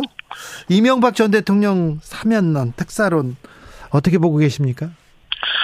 저는 민주당이 반대를 했어야 된다고 보고요. 네. 우선 이 사면의 대통령 사면권이 행사될 때 기준이 크게 두 가지거든요. 네. 어, 하나는 이제 형기, 형기를 얼마나 채웠는지 예. 또뭐 이런 것들도 보고요. 반성도 하나- 봤으면 좋겠어요. 음, 그거는 뭐 하여튼 정치적 사건은 뭐 그건 잘 어, 모르겠고요. 네, 안 뭐- 하더라도 뭐 사면한 사례들이 어, 거의 다니까요. 정치적으로는요. 네. 그다음에 하나가 국민 여론이거든요. 예. 근데 이건 두 가지 다 해당 사안이 없는 것을 지금 사면한다 그러는데 거기에 이제 김공수 지사는 이번에 낑겨 들어간 게 아니고 윤석열 대통령 당선인 시절에 만 난리들을 쳤잖아요. 심지어는 예. 권성동 의원이 아 MB하고 어 김경수는 세트로 사면하는 거 얘기 다 끝났다. 그러니까 문재인 대통령 빨리 사면해라. 뭐 이런 식으로 얘기를 했거든요. 그랬죠. 근거도 없이요. 그 지금도 김경수 지사를 그냥 낑겨 넣기를 한 거란 말이에요.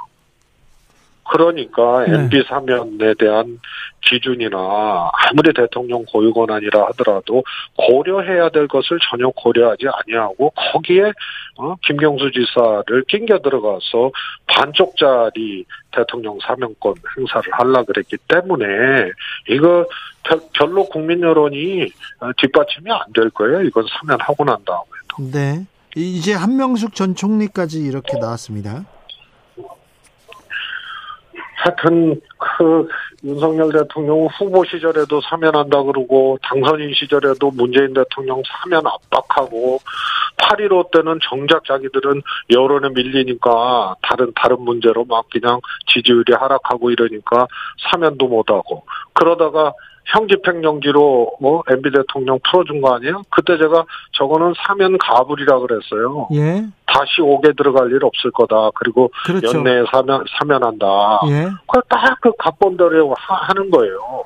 그러면 대통령이 그냥 그렇게 하든지 거기에 해먼 김경수 지사를 어? 또 사면에 어? 넣어가지고 그렇게 하니 불원서를 어? 쓸 수밖에 없는 상황을 만들고 이미 그 사면 불원서는 10일 날 쓴 거예요. 그게 세상에 알려진 거는 어? 15일쯤이지만 알겠습니다. 그- 네. 국민의힘에서는 지금 전당대회 때문에 정신이 없는 것 같더라고요. 100% 당대표 당원 투표로 하겠다. 여기에 결선 투표 넣고 거기다가 역선택 방지 조항도 넣겠다. 이렇게 하고 있던데 어떻게 보고 계십니까? 제가 뭐 어디서도 얘기를 했지만 원래 정당의 그런 소위 당 대표를 뽑거나 이런 룰은 한쪽에서 마음대로 이렇게 정하는 게 아니거든요. 근데 이것도 그야말로 제가 그런 표현을 했어요. 유신 개헌보다 더한 윤심 개정이다. 예. 어떻게 당 대표를 뽑는 룰을 어, 대통령의 어, 그 손가락 가리키는 방향 하나로 그냥 일사불란하게 어, 집권 여당이 움직이면 원래 정치관계법 특히 선거법 개정 있지 않습니까? 네. 한 번도 독자 통과를 다수당이 안 시켰어요. 왜냐하면 게임의 룰이기 때문에. 예. 그래서 여야가 그거는 완벽하게 합의를 해, 해서 통과를 시키거든요. 네. 룰을 바꾸는 것을 힘이 있다고 마음대로 바꿔버리면 그 공정한 게임이 되겠습니까? 알겠습니다. 네. 유신 개헌이 아니라 윤심 개헌이다. 예술가 아버지여서 또 좀 라임을 또 막 살리시네. 네. 자, 수석님. 제가, 제가 좀 어처구니가 없으면 라임, 라임을 좀 살리는 경향이 있습니다. 예. 아, 근데 정치가 복원이 되지 않는 것 같아요. 대화와도 타협도 정치를 하지 않는다. 이렇게 여당, 야당 이렇게 계속해서 평행선을 달린다. 이런 얘기 계속 나옵니다. 대통령은 아, 야당 대표하고 대화하지 않는다. 여당, 야당도 소통하지 않는다. 계속 이렇게 나오는데 그때 이렇게 여야가 교착 상태에 빠지면 대통령실 정무수석, 청와대 정무수석이 나가가지고 돌파구를 열지 않습니까? 대통령실이나 청와대에서 그래야 되지 그렇게? 노력을 하죠. 그래야죠. 근데 지금은 뭐가 안 되고 있습니까? 왜 아니, 이렇게 안 되는 지금 대통령 때문에 안 되는 거예요. 대통령이 때문에요? 그렇습니다. 지금 여야가 대화가 안- 안 되고 정치가 사라진 이유가 대통령 때문입니까? 아니, 지금 과정을 보십시오. 지난번에 국정조사 합의했다고 네. 윤핵관 뭐라 그랬어요? 하지 말았어야 합의한 되는. 거, 가, 네. 합의한 거 가지고 본인, 본인들은 뭐 본회의장에서 반대 투표도 던졌지만, 그거 합의하지 말았어야 된다고 얘기를 하잖아요. 장기훈 그리고 의원이 주호, 그랬죠. 주호영 원내대표 까잖아요. 네. 그 다음에 운영위 비판. 국감장에서 네. 소위 말해서 웃기고 있네 메모로 김은혜 네. 수석하고 어, 홍보 수석하고 퇴장시킨 거 아니에요. 네. 그것도 본인들이 먼저 제안을 해가지고 예. 그걸 가지고 장재원 의원이 어? 윤핵관 중에 윤핵관이죠. 네. 어? 주호영 원내대표를 막 어? 공개적으로 들여놓고 저격을 하고 흔들었잖아요. 그런데 무서워서 누- 어떻게 정당 정치나 어? 국회에서의 타협과 조정이 통하겠습니까? 네. 룰 그렇게 하죠. 원내에서 합의한 것도 어? 그렇게 저격을 해버리죠. 그 다음에 대통령이 매우 아슬아슬하고 위험한 어? 발언들을 소위 말해서 정당 개입 과 관련된 발언들을 그냥 서슴없이 하잖아요. 대통령은 지금 정치 경력이 경험이 좀 짧잖아요. 그런데 왜 국민의힘에서는 여의도에서는 왜 대통령만 쳐다보고 있을까요? 그게 대통령 권력이에요. 대통령 이 제왕적 대통령 권력이 소위 말해서 어 정치를 배제하고 정무를 배제하고 자신이 아는 만큼 자신이 살아왔던 비정치적인 다른 길만큼 그것을 절대적인 잣대로 어 지시를 하거나 그렇게 움직일 때 한마디도 못하는 것이 대통령 권력이에요. 그런데 대통령 지지율이라든가 대통령이 국정 운영하는데 누수가 생기기 시작하면 네. 입 닫고 있던 사람들이 뒷발질하는 겁니다.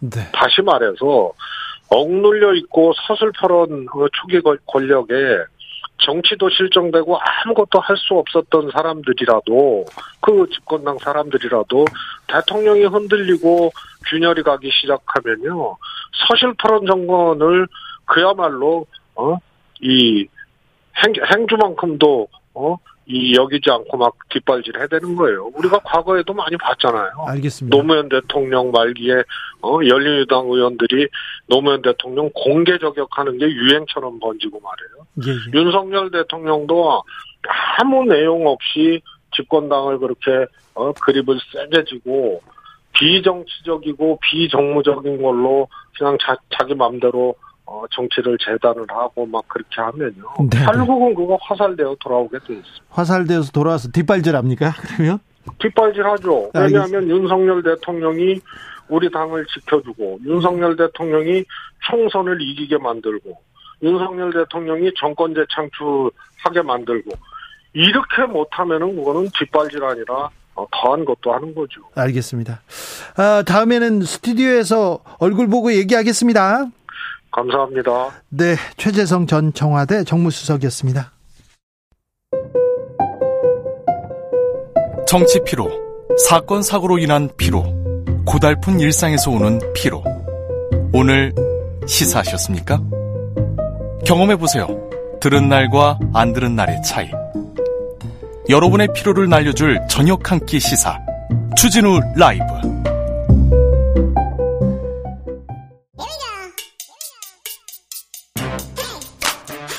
뉴스를 향한 진지한 고민 기자들의 수다. 라이브 기자실을 찾은 오늘의 기자는 KBS에서 팩트 체크를 담당하고 있습니다. 임주연 기자 오셨습니다. 어서 오세요. 네, 안녕하세요. 오늘은 건강보험 개편에 대해서 물어보려고 모셨어요. 네. 제일 깊이 있는 기사를 쓰셔가지고 저희가 모셨습니다.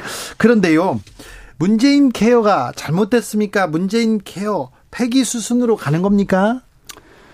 문재인 케어 폐기 수순이라도 라고 해도 무방할 것 같습니다. 왜냐하면은 뭐 다들 방송을 보셔서 아- 아시다시피 윤석열 대통령이 네.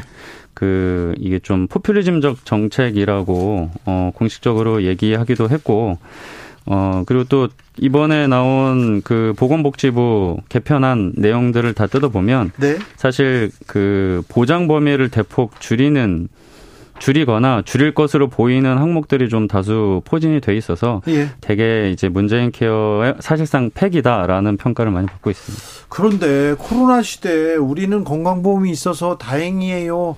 그리고 중증 환자들, 그리고 저소득층들, 우리는 건강보험 때문에 많이 이렇게 뭐라고 해는 많이 뭐 덕을 봤어요. 이런 사람들이 많았어요. 자부심이라고 얘기하는 사람들도 있는데 건강 보험 개편하기는 해야 됩니까? 자, 윤석열 표 개편안 핵심은 뭡니까? 그 한마디로 그 건강보험의 재정 건전성 그 재정의 효율화를 추진한다는 겁니다. 예, 그러니까 지난 정권에서 추진했던 그 이른바 문재인 케어가 네. 건강보험 보장서를 대폭 이제 강화하는 아니잖아요. 네. 근데 그러다 보니까 대폭 강화하다 보니까 일부에서는 안 받아도 되는 진료까지 필요 이상으로 하더라. 예. 그러다 보니까 어 병원의 과잉 진료도 많아지더라. 네. 그래서 그만큼 건강보험 재정이 줄줄 새더라. 네. 그런 부분들을 줄여서 확보한 재원을 응급 중증 의료 같은 필수 의료 서비스를 강화하거나 네. 중증 질환에 대한 보장을 더 강화 하는 데 쓰겠다는 겁니다. 그래요? 그런데요. 어, 건강보험 보장, 보장성 더 강화해야 된다. 그러면서 보건의료단체에서는 우리가 국가, 다른 나라보다 건강보험 보장성 낮다. 이렇게도 지적하던데 이건 무슨 소리입니까? 그, 적절하게 관리하지 않으면 이제 건강보험 재정이 고갈될 수 있다는 위기 의식이 작용한 것도 있는데 네. 그 보건의료 단체에서는 어, 사실 OECD 국가 중에서 예. 우리나라 건강보험으로 인해서 혜택받는 그 보장률, 보장성이 예. 사실 세계적으로 따져보면 되게 낮다. 낮아요. 예, 되게 낮다. 그래서 이 가뜩이나 낮아서 높여도 모자를 파는 이번에 그거를 좀 줄이는 걸로 보이는 개편안이 나오니까 이거는 계약이다라고 하면서 아주 강하게 비판하고 있는 상황입니다. 그래요? 음, 생각보다 낮다. 이거 참 다른 나라에 비교해 봤을 때도 낮습니까, 사실? 많이 낮아요? 어, 사실 우리 건강보험 제도가 세계적으로도 인정받고 있고 정말 값싸고 예. 예. 좋은 질 좋은 의료 서비스를 제공하고 있다라고 생각하시는 분들 많을 겁니다. 그렇죠. 사실, 사실 저만 해도 그런 생각이 있는데요. 미국에서 다치, 다쳐본 적, 미국에서 병원 가거나 외국에서 병원 한번 갔다 온 사람들 그런 얘기 많이 하던데요. 그렇죠. 근데 이번에 말씀하신 것처럼 보건의료 단체 연합이 주장하는 내용, 그러니까 네. 한국이 OECD 국가 중에서 건강보험 보장성이 가장 낮은 나라 중 하나다라고 한 그 부분이 어쩌면은 우리 통념에 역행하는 주장이거든요. 그렇죠. 그래서 제가 그 OECD 그 데이터 중에 health data라고 네. 보건의료 네. 데이터들을 어, 다 모아놓은 곳이 있습니다. 이게 38개국의 방대한 데이터를 다 받아서 제공하고 있는 일종의 데이터베이스 같은 건데 거기에서 건강보험 보장성을 따져볼 수 있는 관련 데이터를 찾아서 분석을 좀 해봤습니다. 네, 해봤더니. 어, 우리나라 건강보험 보장률이 생각보다 매우 낮았습니다. 낮아요? 네, 낮았습니다. 그래서 제 지난해만 본 게 아니고 그 추이를 파악하기 위해서 지난 10년치를 다 뽑아서 다른 나라들과 비교를 해봤는데요. 10년 내내 다 낮았습니다. 다른 나라들에 비해서. 그 사실 더 과거로 가면 더 낮았는데 최근 네. 10년치만 놓고 말씀을 드리면 그 건강보험 보장률을 다른 나라와 비교해 보려면 이제 전체 의료비에서 공공재원, 우리 건강보험 같은 공공재원이 얼마 몇 퍼센트나 차지하고 있느냐. 반대로 어, 개인 호주머니에서 직접 내거나 민간보험에서 얼마나 차지하고 있느냐. 그거를 따져보면 되는데요. 2012년부터 지난해까지 의료비 총액 대비 공공재원 지출 그 비율을 살펴보니까 OECD 평균치가 10년 내내 70%가 넘었거든요. 네. 그런데 한국은 50대 후반에서 60대 초반 그리고 한 10%포인트 넘게 차이가 났습니다. 10년 내내. 그리고 이를 순위로 뽑아보면요. 그 조사 대상 38개국 중 34위에서 36위를 오르내려서 OECD 국가 중 최하위권을 벗어나지 못했습니다. 보장성이 낮은 나라네요? 네. 그래서 그러면 우리보다 공공재원 지출이 더 적었던 나라들이 어디나 보니까 방금 말씀하셨다시피 대표주 자 격인 미국 들어가 네. 있고요. 그리고 멕시코, 그리스, 칠레, 라트비아, 포르투갈로 나타났습니다. 그러니까 이 의료비 지출에서 공공재원이 차지하는 비율은 다른 지표를 통해서도 확인이 돼요. 그래서 우리 복지부와 한국보건사회연구원이 지난 9월에 발간한 자료, 사실 이것도 그 OECD 데이터를 기반으로 한 거라서 크게 다르진 않는데 거기에 대한민국 경상 의료비라는 것이 있습니다. 어, 경상 의료비 중에 건강보험 같은 그 정부 의무 가입자도 비중이 얼마냐를 그 지난 11년치를 따져봤더니 마찬가지로 OECD 평균에 한참 미치지 못했어요. 그러니까 경상의료비라는 거는 한 나라의 국민이 보건의료 재화와 서비스를 구매하는데 지출한 총 비용인데 이게 이제 의료복지 지출 규모를 보여주는 대표적인 지표거든요. 그것, 알겠어요. 예, 그것도 굉장히 어, 낮았다. 예, 낮았다. 그럼 기자님 그러면 우리나라는 값싸고 질 좋은 의료 서비스, 의료 질 좋은 건강보험을 갖고 있다. 이거 잘못된 생각입니까? 그게 좀 나뉘는 것 같아요. 그러니까 네. 그 지표들이 되게 여러 가지가 있는데 결론적으로 말씀드리면 어떤 중증 질환 그러니까 중, 그 병이 중하신 분들은 입원 치료를 하게 네, 되잖아요. 예. 그 입원 치료에 해당하는 그 보장 비율이 상당히 굉장히 낮았습니다. 제가 기억하기로 어 2019년에는 어, OECD 국가 중 꼴찌를 기록할 정도로 굉장히 낮았고 반면에 의약품이나 치과 치료나 이런 것들은 OECD 국가들 중에서 중위나 중상위 수준으로 좀 낮, 그 양호하게 나오거든요. 예. 그러니까 일상생활에서 이제 중증 질환으로 입원하시는 분들이 국민 전체에서 차지하는 비율이 뭐 다수는 아닐 테니까 네. 대체적으로 아 우리 좋다라고 느끼지만 사실 어 보장에 필요한 중증 질환 입원 치료는 거의 꼴찌 수준이라서 네. 그게 양면성이 있는 것 같습니다. 건강보험 그럼 개혁할 부분이 좀 있네요. 어떻게 개혁해야 됩니까? 앞으로 어떻게 흘러갈까요? 어, 결국에는 이제 그 어떻게 누수를 막느냐가 이제 관건인데 네. 사실 좀 누수가 되는 부분들이 있기도 하거든요. 어, 근데 이제 이게 워낙 다양한 이해 그 주체들이 얽혀 있는 데다가 뭐 인구 구조, 경제 여건 되게 굉장히 복잡한 문제입니다. 그래서 주무부처인 복지부에 물어보면 과거에 했던 우리 보장성 강화 정책에서 후퇴하는 건 아니고 그냥 그 과다하게 의료 남용에 발생하는 부분을 줄이는 그 거다라고 부분 계속 줄여야죠. 예, 계속 얘기를 하는데 여기에는 모두가 공감을 한- 합니다. 근데 앞서 말씀드린 것처럼 이게 참 어려운 작업이기 때문에 그 보건의료 단체 연합은 결국 보장이 축소되고 국민 부담만 더 늘어나는 방향으로 조정되지 않겠냐 이렇게 보고 있는 건데요. 그 어쨌든 뭐 정부든 뭐 단체든 다 공통적으로 주장하는 바가 어, 그 건강보험 존재 가치는 의료비 지출에 대한 국민 부담 줄이고 특히 취약계층의 을 국가가 재정적으로 보호해야 한다는 거거든요. 네. 그리고 당연히 재정을 안정적으로 운용해야 된다. 요거는 다 공감을 하고 있는데 다양한 현실 한계 속에서 다만 어떤 방법으로 그 두 마리 토끼를 다 잡을 것이냐. 거기에서 의견 충돌이 일어나는 거니까 또 복지부가 이제 조만간 또 각계 의견을 더 취합해 가지고 최종안을 마련한다고 하니까 네. 좀그 너무 서두르지 말고 네. 면밀한 검토가 필요해 보입니다. 알겠습니다. 중증 환자들 더 뭐지 더 보장하도록 노력할 거고요. 그다음에 구멍은 메우고 빈, 빈 곳으로 이렇게 새가는 돈은 막을게요. 이렇게 어, 개혁할게요. 이렇게 얘기하면 되는데 굳이 또 이렇게 선정적으로 문재인 개혁 이제 없앤다 이 얘기가 나오니까 이게 또 무슨 얘기인지 건강보험은 잘 되고 있는지 오늘 얘기 잘 들었습니다. KBS 임주연 기자 함께했습니다. 감사합니다. 감사합니다. 교통정보센터 다녀올게요. 김한나 씨.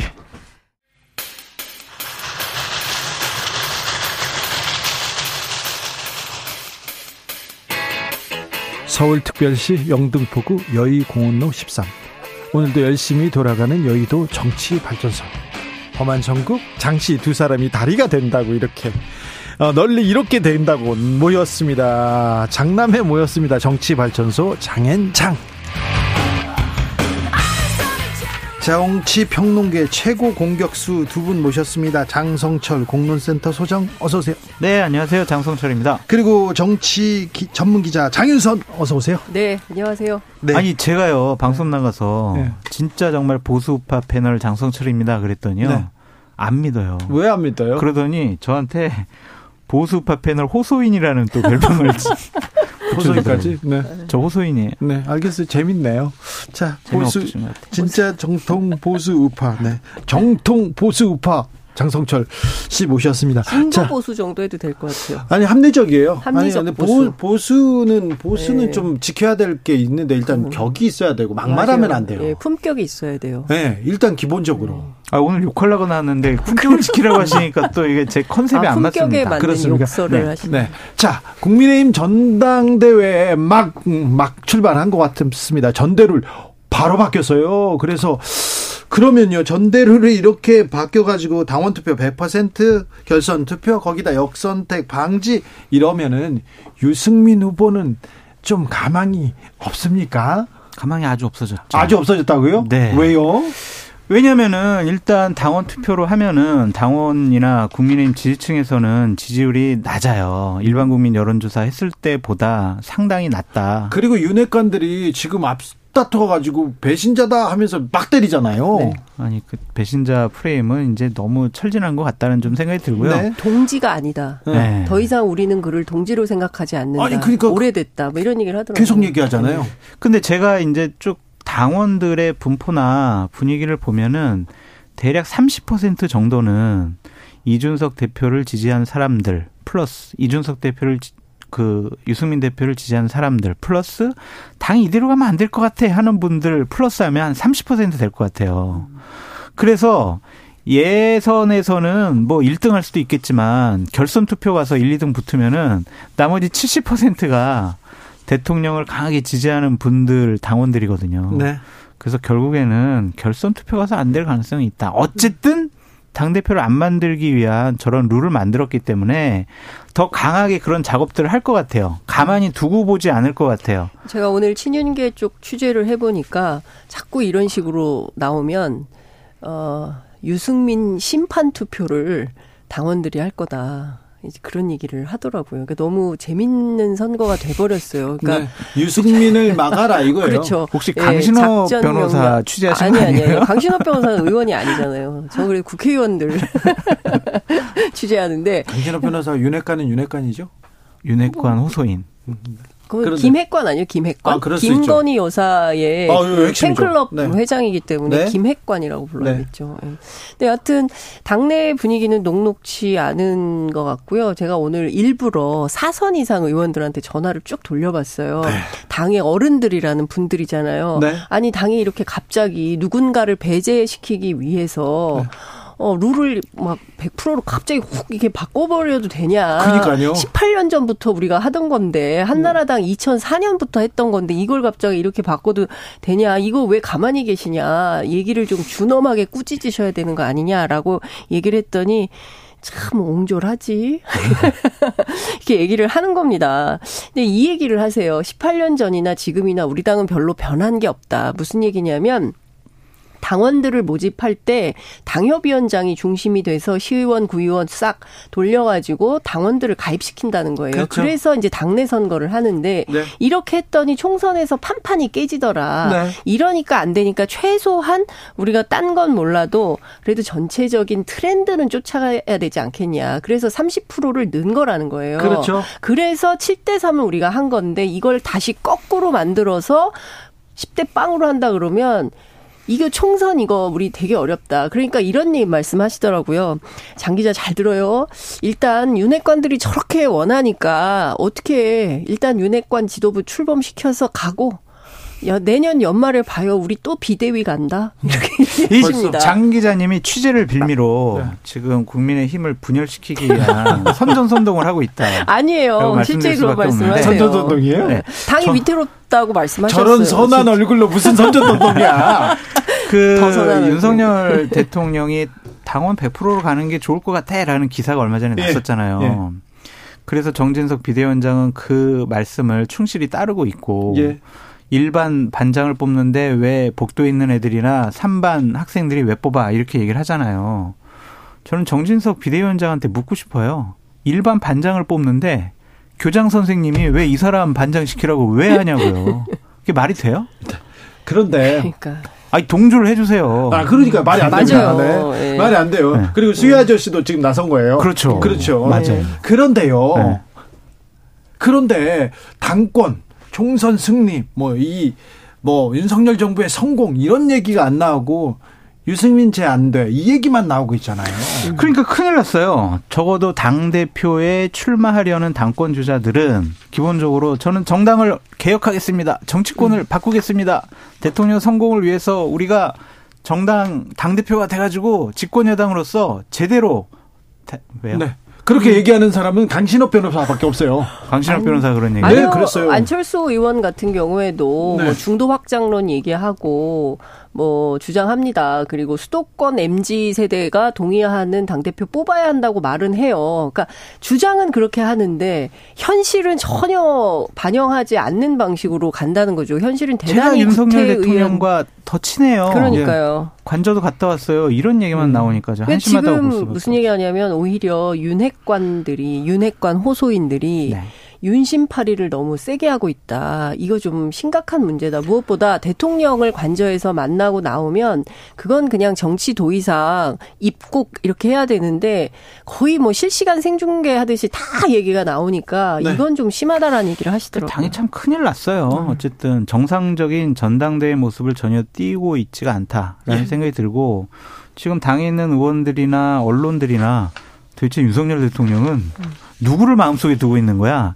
다 거기에 이것만 관심 지금. 관심이 있는 거예요. 거기에 관심 있는데 마음이 없다는 말이 거예요. 되냐고요, 이게. 근데 지금 대통령은 누구를 할지 아직도 마음을 못 정했다는 거고 그래서 어 너희들끼리 싸워서 이기는 사람이. 예, 내 편이야라고 생각을 한다는 거죠. 지난번에 결선 투표 얘기하셨잖아요. 그러니까요. 그 이런 이를- 상황으로 계속 가는 게 제가 보기에는 오히려 당을 망치는 길이다. 해당 행위를 하고 있다. 이런 또 생각이 이럴 좀 수가. 있을 것 같아요. 일단은 서류 전형 통과한 사람들이 있고 서류 전형 통과해서 면접까지 본 사람들이 있고 그 다음에 서류 전형을 통과하지 못한 유승민 의원 같은 분들이 있고 그런데 면접을 봤는데 이 대상자들이 별로 신통치가 않다고 생각을 하시는 것 그래서 같아요. 권영세 원희룡 차출론 계속 나오는 거 그래서? 낙하산 후보가 네. 지금 주목을 받고 있다라고 네. 볼 수밖에 진짜 없고 주목 받고 있어요. 권영세 저는 자가 발전인 것 같기도 제가 하고. 예, 취재해 보니까 자가 발전 같아요. 그래요?